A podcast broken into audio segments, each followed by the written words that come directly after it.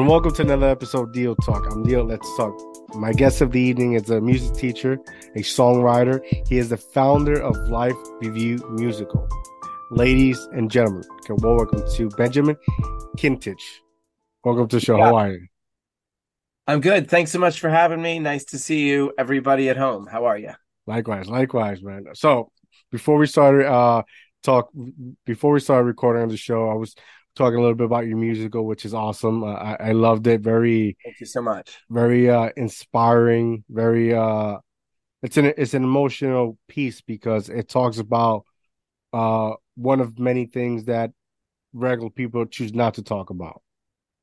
And I liked it because your piece just gives courage to talk about, and it's okay if you talk about that. I'll give you the floor so you can elaborate more. Yeah. You teed it up nicely. For those who are wondering, what's he talking about? So the play is called Life Review, the Hospice Musical. And as you were getting at, we deal with some tough subject matter, namely death and dying, dealing with our own mortality or the mortality of our loved ones, grief, and walking through that grief journey, and even stuff that isn't medical, right? The nature of regret versus pride over a life. When we think about our life in the rearview mirror, only in Hollywood. I'm about to say something. Let me try again. in Hollywood, a lot of times you find characters who are like Hallmark card cheerful in their old age, where they're unusually attractive and healthy despite being in their late 80s or whatever. And then all of a sudden, when they die, it goes quick. And a lot of the messiness of death and dying, we don't usually see in movies. Sometimes we do, maybe more in television these days. But I decided to go with the route of musical theater because that's what I love the most. And musical comedy specifically, to quote one of my favorites, Mary Poppins, it takes a spoonful of sugar to make the medicine go down, right? Mm-hmm. So we laugh a lot along the way in order to feel comfortable enough to wrestle with this difficult material, the death and dying being the most difficult of them all. Amen to that. Yes, indeed. So what inspired you to just start this way back to the beginning, because you've been doing it for quite some time, correct? You got it. 10 years and wow. We're still going. 10 years. We are still not yet on Broadway, the yet word being the important one. It all started about 10 years ago in 2013. I was in New Jersey, working in a synagogue as a cantor, that's like a music minister. And I began training on the side to be a chaplain, being a person of faith who helps people in their time of need. So I was training to be a chaplain, and my home base was a residential hospice called Center for Hope in Scotch Plains and Elizabeth, New Jersey. Mm. The time I had there was amazing, and part of the training include many, many hours of visits, bedside, and, in the manner of a, quote, full chaplain, but, you're an intern doing the spiritual care, as it's called. So you do visits one by one, and there's a technique you learn called life review. This phrase, of course, I borrowed for the name of the musical and for the big song that's part of the musical. But in clinical terms, a life review is an interview that's structured to give the person sort of an overview of their whole life. It's a way to get kind of, I call it like the highlights reel of birth to death. For the person who's able to share those stories, Dio, it's very powerful and cathartic. It helps them feel heard, and it helps their lived experience feel valued and validated, right? So I sat, going now from pretend theater to real life experience, I sat with people who were famous, and I sat with people who you would have not paid attention to if you walk past him in the street, right? A guy who did adventures, like someone who claimed to be in the CIA and then Mossad, and another person who was proud to like pay off his mortgage and get his daughter into community college, right?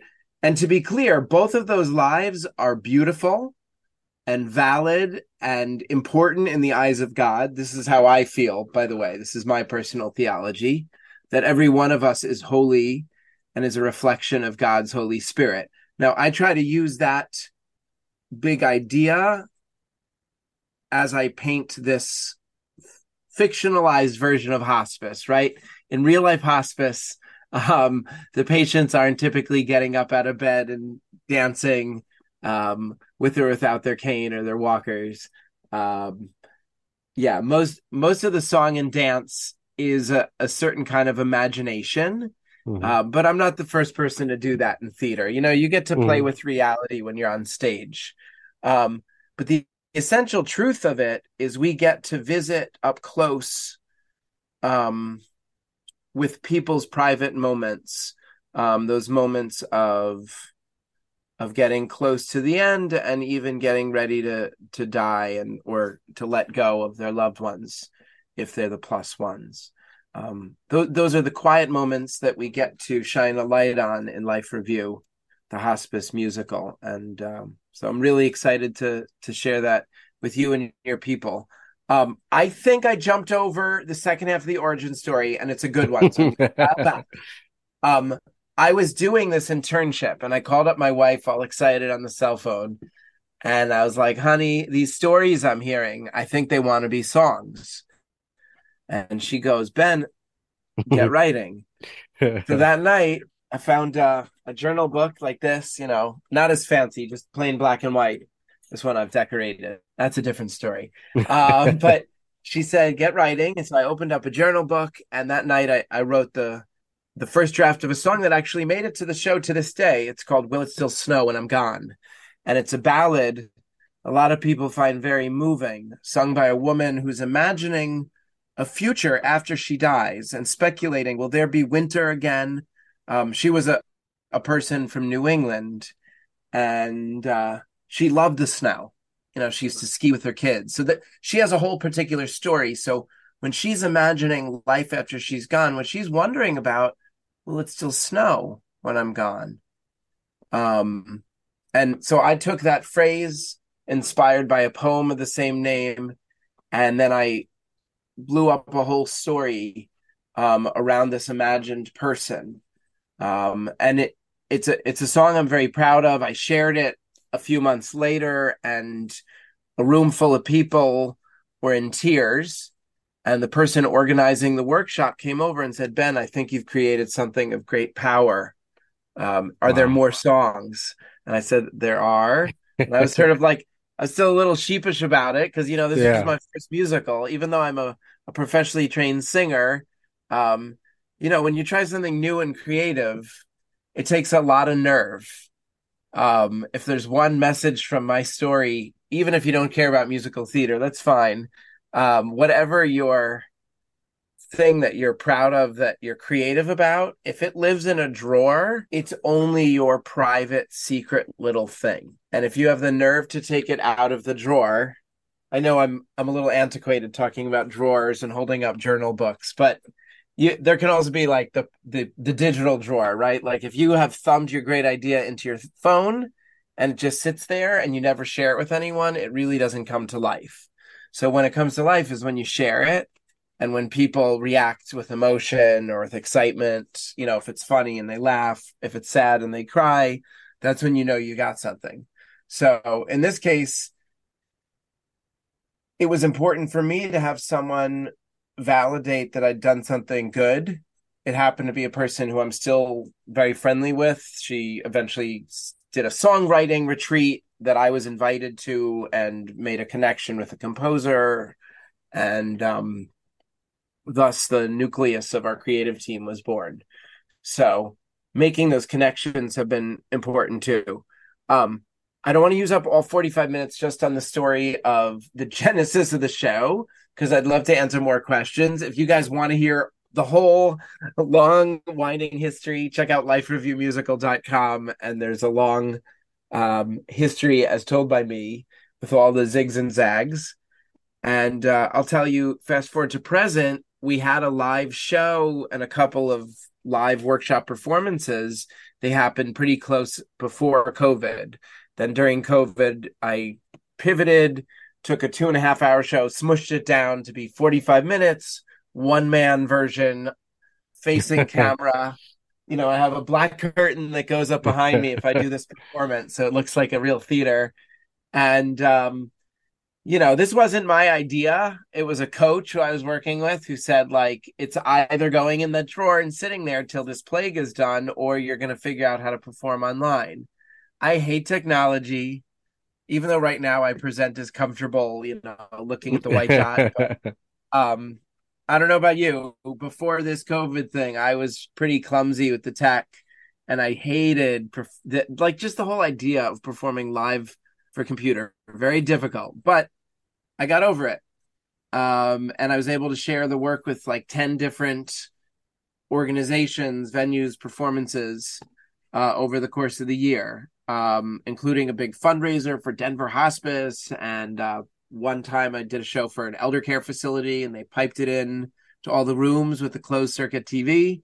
So that might have been my largest audience yet. Just based on they all. But that sounds so awesome. Yeah, but that sounds so awesome. Like, you know, despite of the hiccups technology may have, you were able to connect with so much people that you probably didn't thought you could connect with, and open a whole new door. So that's something positive. So many new doors, unexpected doors, because like take the Denver Hospice thing. So that gig was the most successful charity fundraiser I've ever done. Nice. It was virtual. It was produced by a podcast host who I befriended when she interviewed me early in the pandemic, and she just thought it was a great interview. It was.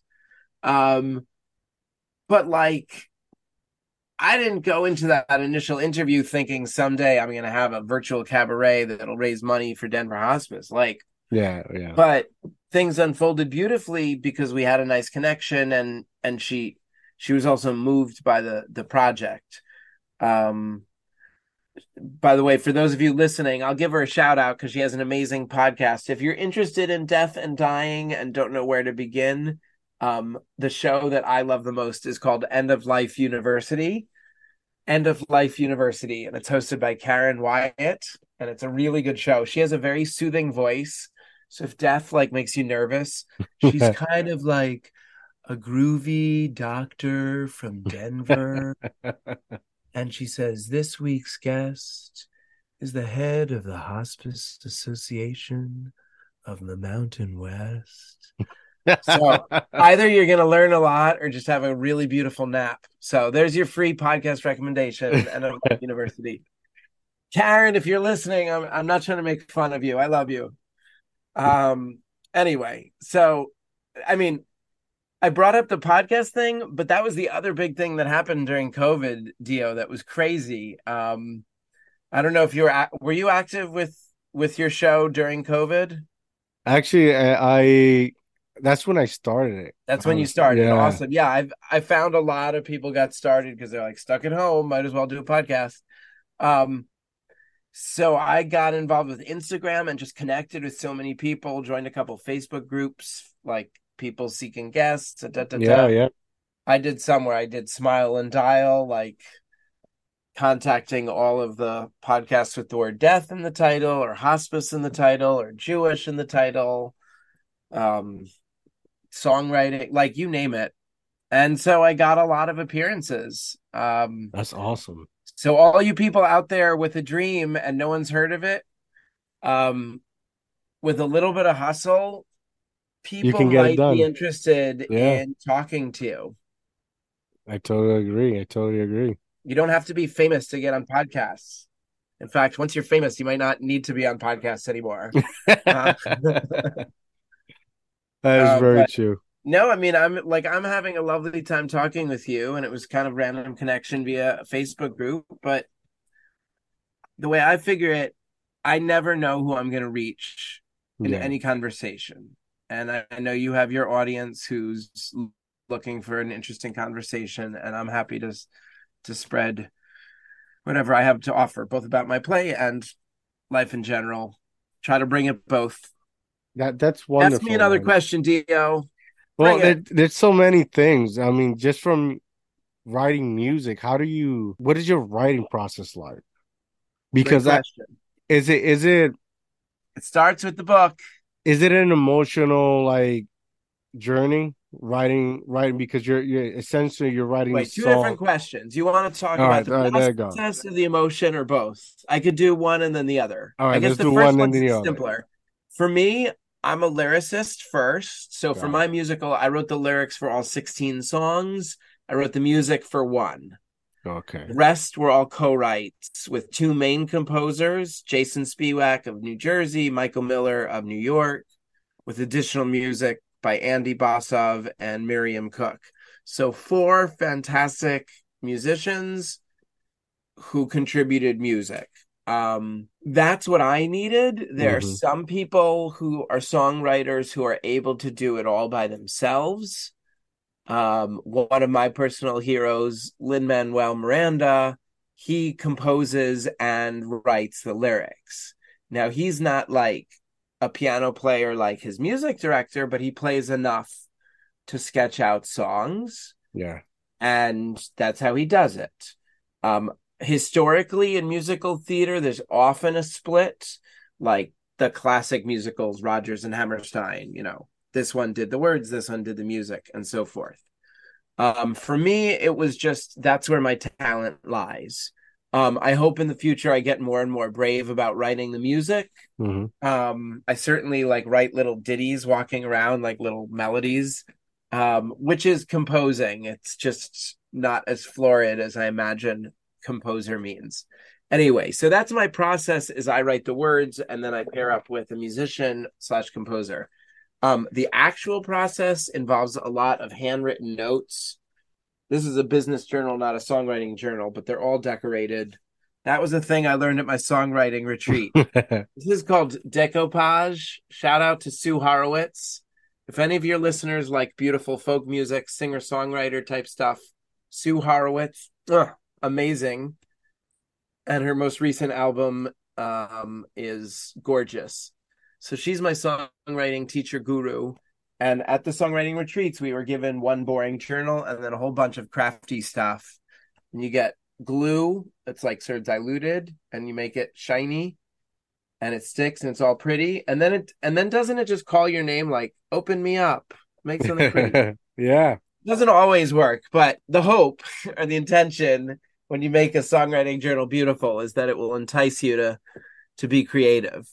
I think it's the same reason why a lot of people pony up at Barnes and Noble or at a gift shop for a journal book bound in leather.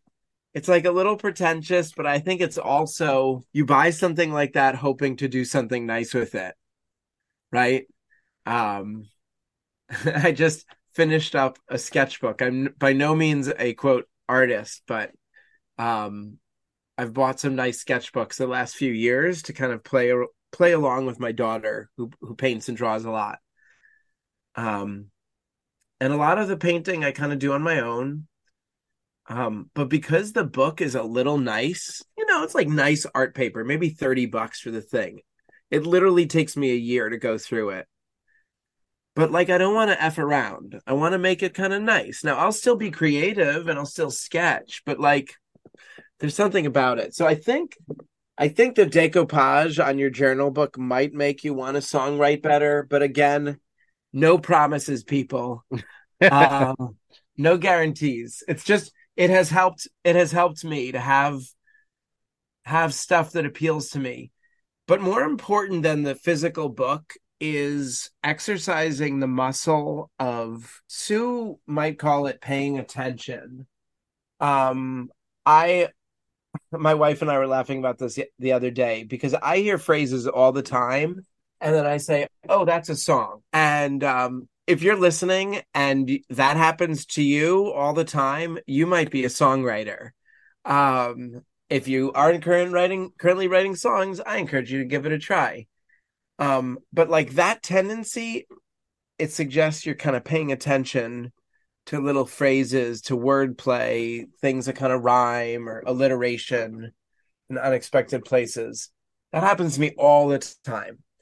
And so like I take out my phone and I say, Siri, take a note, song title, blah, blah, blah. Oh, that's funny. My phone just opened up. Close the note, Siri. Okay. Blah, blah, blah. Oh, that's funny. My phone just opened up note. It says song. That was a good blooper. I just upgraded. That was an unpaid endorsement. People, learn how to use your phone before you go live on air. No, but the muscle that Sue trained us at the songwriting retreat was to be ready to hear inspiration. So there are different kinds of exercises that you can do, what we call like generative exercises. Like there's songwriting books where they'll have like a list of song titles, like fill in the blank. There's one that I love that has a bunch of these where it's like Over the Blank. Once upon a blank. I loved you until blank. Tomorrow there will be blank. And you just pick one of them. And then you kind of spitball with a bunch of different words, like Mad Lib style, until one of them makes you laugh. And then that's the one you play with. And it's not to make, quote, a good song. It's just to make a song. And so the willingness to try to write the song is what gets you to the good song. Disclaimer or warning, the good song never comes first. In my case, I wrote a good song early on, but it wasn't my first ever song. So it wasn't like I had never picked up a bat and I hit a home run. I'd written several songs before, just nothing in the musical theater vein. And this was a good one I started with. But I wrote a bunch of like really bad ones. That's another tip, by the way. If your person collaborates, you need to have a healthy and relatively ego-free relationship with your collaborator or it won't work. And I'll tell you briefly the story to illustrate the point, Dio, because I know you're into the creative talk. So if this is super duper important, if you're into collaboration, you have to be ready to authentically accept the feedback of the person who's your partner or collaborator. As in, if you bring something to them, offering it as a potential collaboration, they might say, I like it. They might say, I love it. They might say, shrug, I have no opinion. They might even say, I don't like it. And worst of all, they might even say, it's not good, or go back to the drawing board with that one, or however they say it, right? Mm-hmm. But here's the thing. If you can only accept I love it and I like it, it's not a real relationship. A dirty term comes to mind, so I have to say it politely. I would say, no, I'll just say it. Like, that's just filleting if they are only going to tell you everything you do is amazing, right? If they're just cheering you on for everything you do, it's nonsense. So if someone says everything you do is gold, they're trying to get over on you, or they're trying to sell you something, or maybe they're interested in you romantically or sexually, but they're not a true collaborator. A true collaborator, like my friend Jason, will tell you when something's good, and he'll also tell you when something isn't there. And so the isn't there part, I'll tell real quick. I had this song, and I thought it was going to be a dance number. Remember, the play was set in a hospice. So like I wanted to kind of explore relationships between the patients and the caregivers. And I was like, they're called orderlies and they work hard to keep things orderly. By the way, not the funniest punchline to build a song around, but like that's where I began. And then I was like, it's going to be reggae because all of the workers are from the West Indies. This is true, at least in hospices in central New Jersey. A lot of Haitian folks, a lot of folks from Jamaica, Dominican Republic, and so forth. So reggae felt right. And I wrote a song that was just like, orderly, orderly, da, da, da, keep it orderly, ba, ba, ba, ba, ba, keep it orderly. And Jason looked at it and he's like, wait, so you're repeating this joke like 10 times. It's not that funny the first time. And where's the rest of the song? And I was like, just like totally deflated, you know, on Wii Sports and you lose and the guy kind of crumples. Yeah. That was me. And Jason was like, hold up. He's like, are you serious about working with me? I'm like, what? He's like, pick your head up. He's like, the song didn't work. That doesn't mean this relationship is over. It doesn't mean we don't write a song again. It means the song didn't work. He's like, if you're real, he's like, part of the problem is no one uses the word orderly anymore. It's an antiquated term. We're contemporary musical. And I was like, oh shit, you're right. So it's like, it wasn't even funny. And linguistically, it was a stretch. Yeah. Like, have you ever heard someone call a worker an orderly? No. Like, that's like straight out of a film from the 70s or something. Like, it just didn't work. But here's the key thing. It wasn't that I wrote a bad song. Like, that happens. It was that when I was deflated, he's like, pick your head up. The song didn't work. Yeah, Let's go on to... He's like, what's your next one? And I flipped into my book and I found something. I was like, I think this is something. And that still survives to today. And it's one of the best songs. So it was... And I'm going to quote Sue Horowitz one more time because she is my songwriting guru. She taught that sometimes you need to get a bad song out of the way to get a good song. The best song I wrote at her retreat was like several years ago now, but it literally followed a trash song. I mean, just horrible song. The metaphor was a big cliche about the tree of life and the circle of life and decomposition. And like, I was just reaching so hard. And when I read it back, you could like almost hear the sweat pouring out of my desperate hands. It was just so... And then I turned the page and I wrote the song that is one of my strongest in the whole play. It's the I Wish song. For you musical theater nerds out there, you know the I Wish song is the like the declaration of intention. Everyone knows Disney, right? So part of your world is the I Wish song for Little Mermaid, for Beauty and the Beast. Yeah. It's the song that Belle sings, and so forth. Okay. That's the I Wish song. So in my play, the I Wish song is the rabbi who wants his prayers to be heard. So that song was very deep and very personal for me to write. And I shared it at that retreat, and a rabbi in attendance was like, pretty good. You got it. Yeah. Like, it rings true.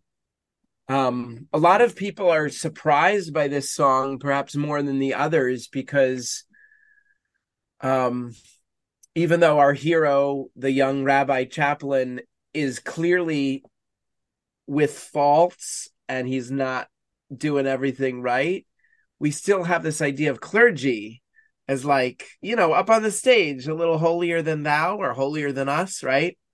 To be clear, I'm not holier than thou. I'm very much a mortal with... that's a different podcast conversation. Let's just say, like former President Barack Obama, I put on my pants one leg at a time, and I also use the restroom at least once a day. So that's the first and last time I'll compare myself with former President Barack Obama, for the record, at least this evening.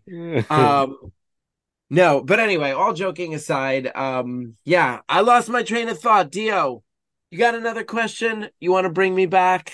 Yeah, so I went all over the place. I want to know, how is it? That was the pinball. Is it when you write these songs? Does it become emotional for you? Because yes, you mentioned emotion. Thank you. You mentioned that you're trying to do almost like a reel of between these individuals' lives. So that's right. So for me, the the process, how do I put this? I don't want to sound callous, but for me, writing a sad song versus writing a happy song versus an uplifting song, the emotion is not in the writing for me. My biggest emotions I feel in the performance and maybe the exhilaration when the words are paired with music. That's very exciting. In the writing, I feel creative and I feel like I'm connecting to some sort of deep truth about the experiences that I've had. I tried to make it clear, like, this musical is based heavily on my own experiences. I'm a cantor, which is a Jewish music minister, as opposed to a rabbi, which is a Jewish, like, priest or pastor, head of the community, teacher and preacher. So just to keep it simple, I called the main character a rabbi. He is not me, but my experiences certainly informed certain aspects of the play. And I'll tell you that going deep into my experiences as a hospice chaplain trainee, which was already emotional, going back through that was fertile emotional ground for songwriting. And when the ground is fertile, the proverbial fruit that comes up is going to be rich, maybe sweet, maybe bitter, maybe salty, who knows, but something that evokes a powerful reaction. It's a funny little dance that I do throughout this work.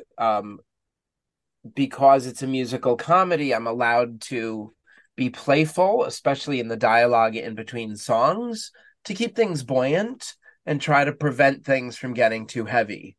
I think when I stage this play in its full-length version, the challenge is in the second act, when all of our favorite people start dying, or rather die. They've been dying the whole time because they're in hospice care.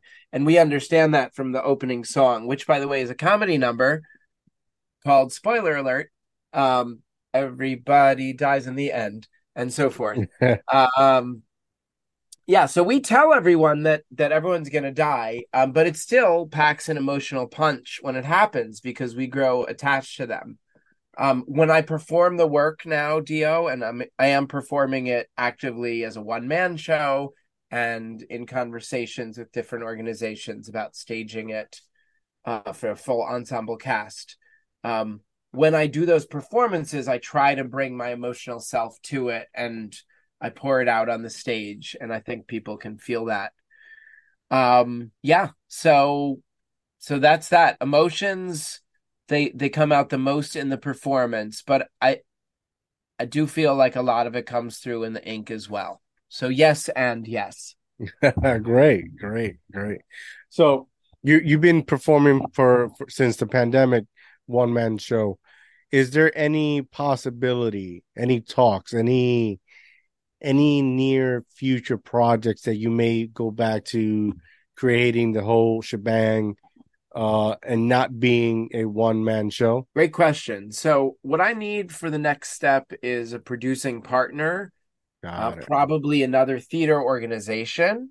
So if you're listening and you're involved with the theater and you find the project compelling, please get in touch, lifereviewmusical.com. There's a contact form there. Or on Instagram at Life Review Musical. I'm thinking the in-betweens. Right now, I have engagements planned where I'm doing the one-man show for concert appearances at homes. I have a couple of mini tours planned for next spring and summer. That's awesome. One's going to be in Chicago, and one is going to be in Boston and the surrounding area in Massachusetts. It begins with one or two appearances, and the house concerts are beautiful at this point because I can play for a tight room of 20 to 40 people, and it's really impactful. People find it memorable. They all pitch in to cover the costs, and sometimes that's a great way to find someone who's like an angel investor or just really interested in helping out in some kind of way. And it's also a great way as a springboard for the next thing, you know, because once I'm coming to town, I can contact other places and say, hey, I'm going to be here on so-and-so date. I'd love to come in and meet you. You know, so when I think about Chicago, it's a great theater town. I can be in touch with the places that present new works and invite them to come see the show that will be at my in-laws' apartment on the South Side, you know, when we do it in late May, early June, whatever that happens. That's the idea. So small shows for now, invite the right people to try to spread the word. Making appearances like this one, you never know who's listening. So if you're inspired today and you really like what you're hearing from me, learn more on the website, get in touch. You can help me grow this thing, help me connect with the people you know in your local theater world, because all the big stuff has to happen starting with small stuff. The other kind of connection I'm looking to make is with colleges and universities. So if you're involved with a college theater or university drama department, I'm interested in partnering for a group that might do a workshop. And again, that's sort of the bridge from it living in a binder. I keep holding up these things. I'm so old fashioned. I also have an iPad for the record. But, you know, it's mostly living in a binder as a script until we put it on again. So I would love to work with young actors to put it on, even, you know, performing from books or staging it. So those partnerships are going to be huge. So if you know someone, if you're that someone, please be in touch. I'd love to meet you and think about some possibilities. And then the last thing, you know, we're continuing. I have some feelers out where I live. I'm in the DMV, the DC, Maryland, Virginia area. That's what we call it.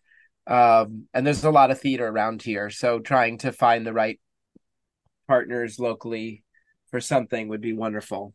But yes, it's a hell of an exhausting thing to do a one-man show. I mean, yeah, I can imagine. I'm very charming and I'm a very good singer, if I don't say so myself, but Jesus, I'm tired when it's done. I'm like, whoo. What you can do is let's create like a sort of online concert and sell tickets, and you could do it at the comfort of your home, and that'll be more ideal. Because you have just look watching the trailer, you have wonderful music. Like it could become an album and go on Spotify and reach so many places. So, I mean, you got a great movement, you know, that even going into college. I appreciate that, Mark. I really do. Even like if going to college, it's educating people on hospice that, you know, how do I put it? Educating individuals, having those conversations because everyone is scared of them. Everyone is scared of having those especially young people. I guess I'm somewhere in between, but I remember when I was 20 and I thought I was indestructible until I hit the ground. Right. Yeah. I'll tell you the crazy story. Right. But we've all been there. Every person, especially men, can relate to feeling invincible until you hit the ground or until you hit the wall or until you hit the something. Correct. Right. And that often happens between the age of 20 and 30. And the closer you are to 30, if that happens, oof. Oh man, you turn 30 and everything starts hurting. Like, where did this come from? My back. You know, so I get it 100%. But like I recently, like I want to say a year, I lost my grandmother. She raised me, right? And the first thing that when I saw your trailer, the first thing that really popped into my head was like, man, if I had something like this, you know, that it's not emotional. It goes up, emotion, fun, talk about something that definitely helped me in my grieving process and not let it be so heavy on me, you know? Wow. Thanks for saying that. You know, my condolences on the loss of your grandma. You know, it is one of my hopes that this project educates and inspires people and hopefully helps them heal. I know a lot of amazing artists have tried to tackle this very big topic, right? And like, certainly in terms of tragedies, yeah. You know, one of the kings, like for me, is Angels in America, Tony Kushner. Like that's a play that's like 5 hours long and you'll just cry till your face hurts. Like that's amazing, but that's not for everyone. Mm-hmm. And my mother-in-law, who's an amazing writer named Rosellen Brown, she has given me along the way reading lists. Some of the stuff is amazing. Some of it is great, but also like really heavy. And sometimes I'm like, oof. And she says, yes, oof. And that's why it's powerful. Like it's not the only thing you want to read. Yeah. But like sometimes the stuff, the really good artistic, creative stuff hurts. And that's what makes it powerful. It goes straight to that human emotion. So my hope is, you know, for the slice of the world that loves musical theater, or maybe for random people passing through New York, if God willing, someday I'm on Broadway, but even wherever this play may land, you know, I hope it continues to find an audience. I think because the whole world is dealing with this challenge. As my funny song goes, everybody dies in the end. Yeah, I believe we all got to deal with it. I believe that you shouldn't worry about Broadway. Broadway should worry about you. Oh, Dio Mark, I need to book some time with you for some motivational stuff without the cameras rolling. But I do appreciate it's cheerleading. Man, and the encouragement. We set these. How do you put it? These bars. Goals? These not goals, but bars on these pedestals like Broadway and theater, when you can do it yourself. You are Broadway. You have the talent. You have the gold. You know, like thinking Broadway is small when you can build your own Broadway. You know, like never cut yourself short. Well, Dio Mark, I appreciate that. You know, that just got me so pumped. I went from being real sad and solemn to all of a sudden like, who am I going to call when this is over? No, man, you gotta. I do appreciate the encouragement, and man, I want to. I know you said about 45 minutes. Any chance I can sing for you a little bit? What do you think about that? Yeah, the floor is yours. Right. What are you feeling? Something deep, something funny. What do you want? Give me a little bit of both. What do you got? All right, a little bit of deep. And I have to go a cappella because I had a little bit of technical difficulties, but you know. Let's do it. Let's roll. All right.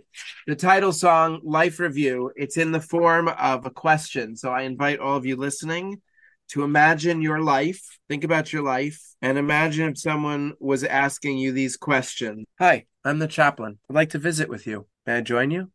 Tell me. Who are you? What did you do? Where did you go? Who did you know? Who did you love? Who did you lose when you had a choice? How did you choose? Tell me a story. Give a glimmer of your glory, how you got to here and now. I am here to hear you now. We are here to hear you now.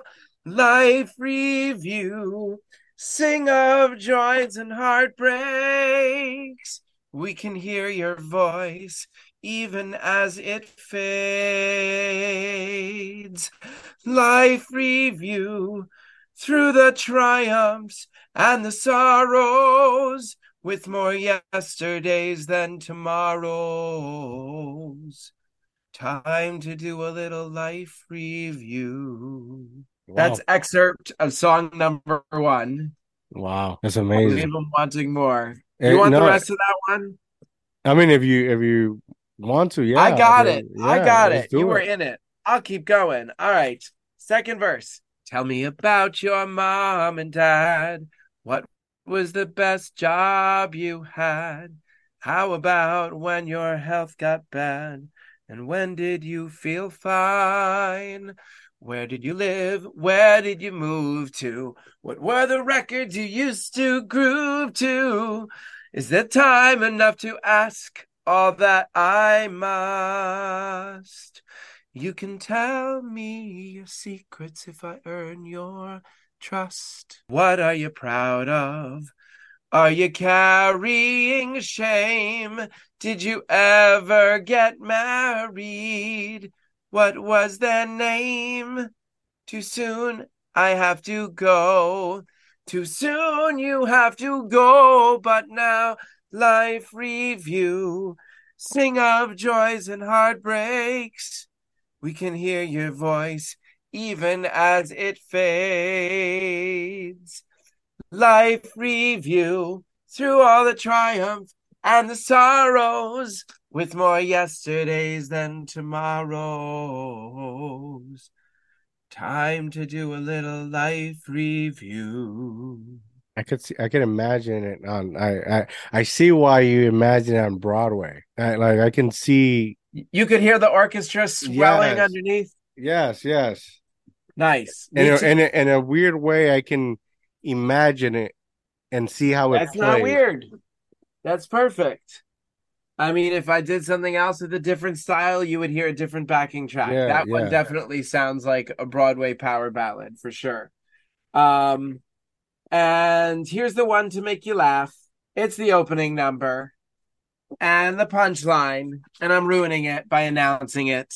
Well, I'm not going to explain the punchline. You're too smart for that, people. Here we go. We don't mean to be a bummer, but we've got some awful news. It gets colder after summer, and even winners lose. Robert Frost composed on one fine day in a most poetic way. He wrote, "Nothing cold can stay." That's what he said, but now he's dead because, spoiler alert, everybody dies in the end. Sorry to ruin the play, my friend. Love 'em or hate 'em, this cannot bend. Everybody dies in the end. We all go when you gotta go, you hear. Every single person you know, my dear. The neighborly Ned who you just despise. Your trustworthy friend, the guy who lies. Holy sister never sinned in her life. Your mother, your father, your husband or wife. The hero and the villain of each shall tell. The sailor who battled a full force gale. Spoiler alert, ba-dum-bum-bum, everybody dies in the end. Sorry to ruin the play, my friend. Love 'em or hate 'em, this cannot bend. Everybody dies in the end. It's the truth, Ruth. It's sad, Vlad. It ain't pretty, Kitty, but it's real, Camille. It's coming for all of us. No matter how you feel. No matter your name or country or game, it's the same, it's the same.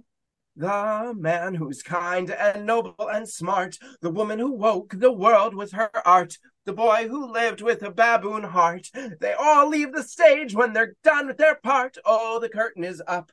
We will do our thing. We hope you don't cry every time we sing. Whether you're married or you got no ring, the loneliest pauper, the loftiest king. We all gotta die. We all gotta die. Just sing, just sing, just sing, just sing. Kick line. Everybody dies in the end.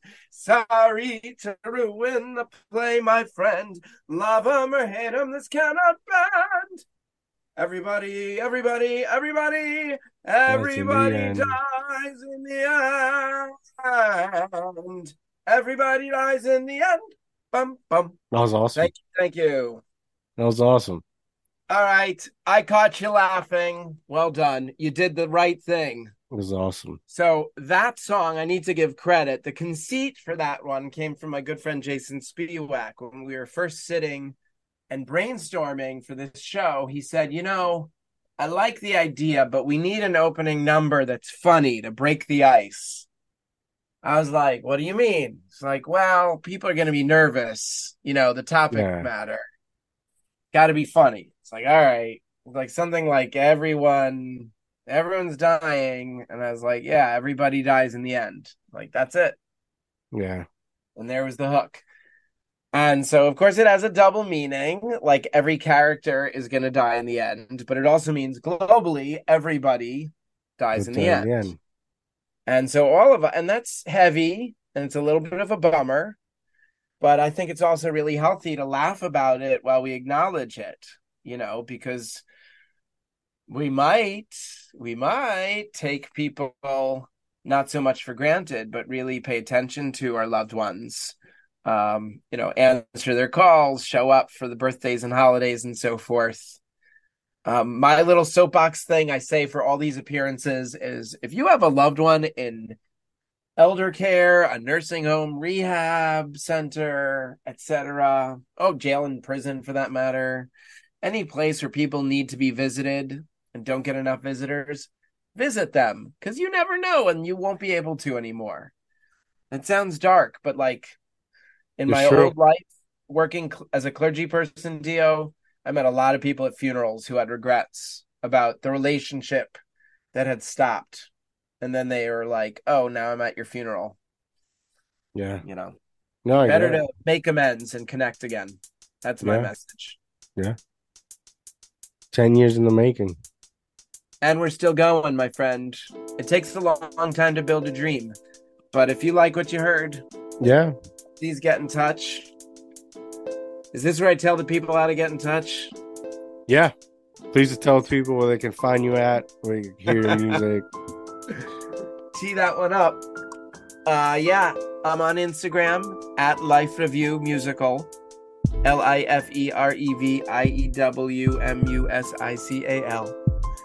And Life Review Musical, same spelling, lifereviewmusical.com is the website. And that's where you can see this great trailer that Dio saw right before our interview. It moved him to tears. He said this before we were recording, but he said that he cried so much that his mascara ran all the way down his shirt. And that he laughed so much that his child came running in and said, Dad, are you okay? Those are both things that didn't happen, but they should have. They should have happened. Listen, how do you apply more mascara? You might have had that problem. The problem was not the quality of the sad songs, rather the lack of mascara. Well, there you have it, guys. Make sure you go follow him, go support him, go check him out. If you like what you hear, definitely reach out and support him. The most important part is that you support him. Before we go, make sure you go to DIOTALK TV on YouTube, like and subscribe our YouTube channel to support all these amazing entrepreneurs like Benjamin here. Make sure you follow me on Instagram at Mr. Dr. Inspire Retain. I'm out, guys. Have a good night.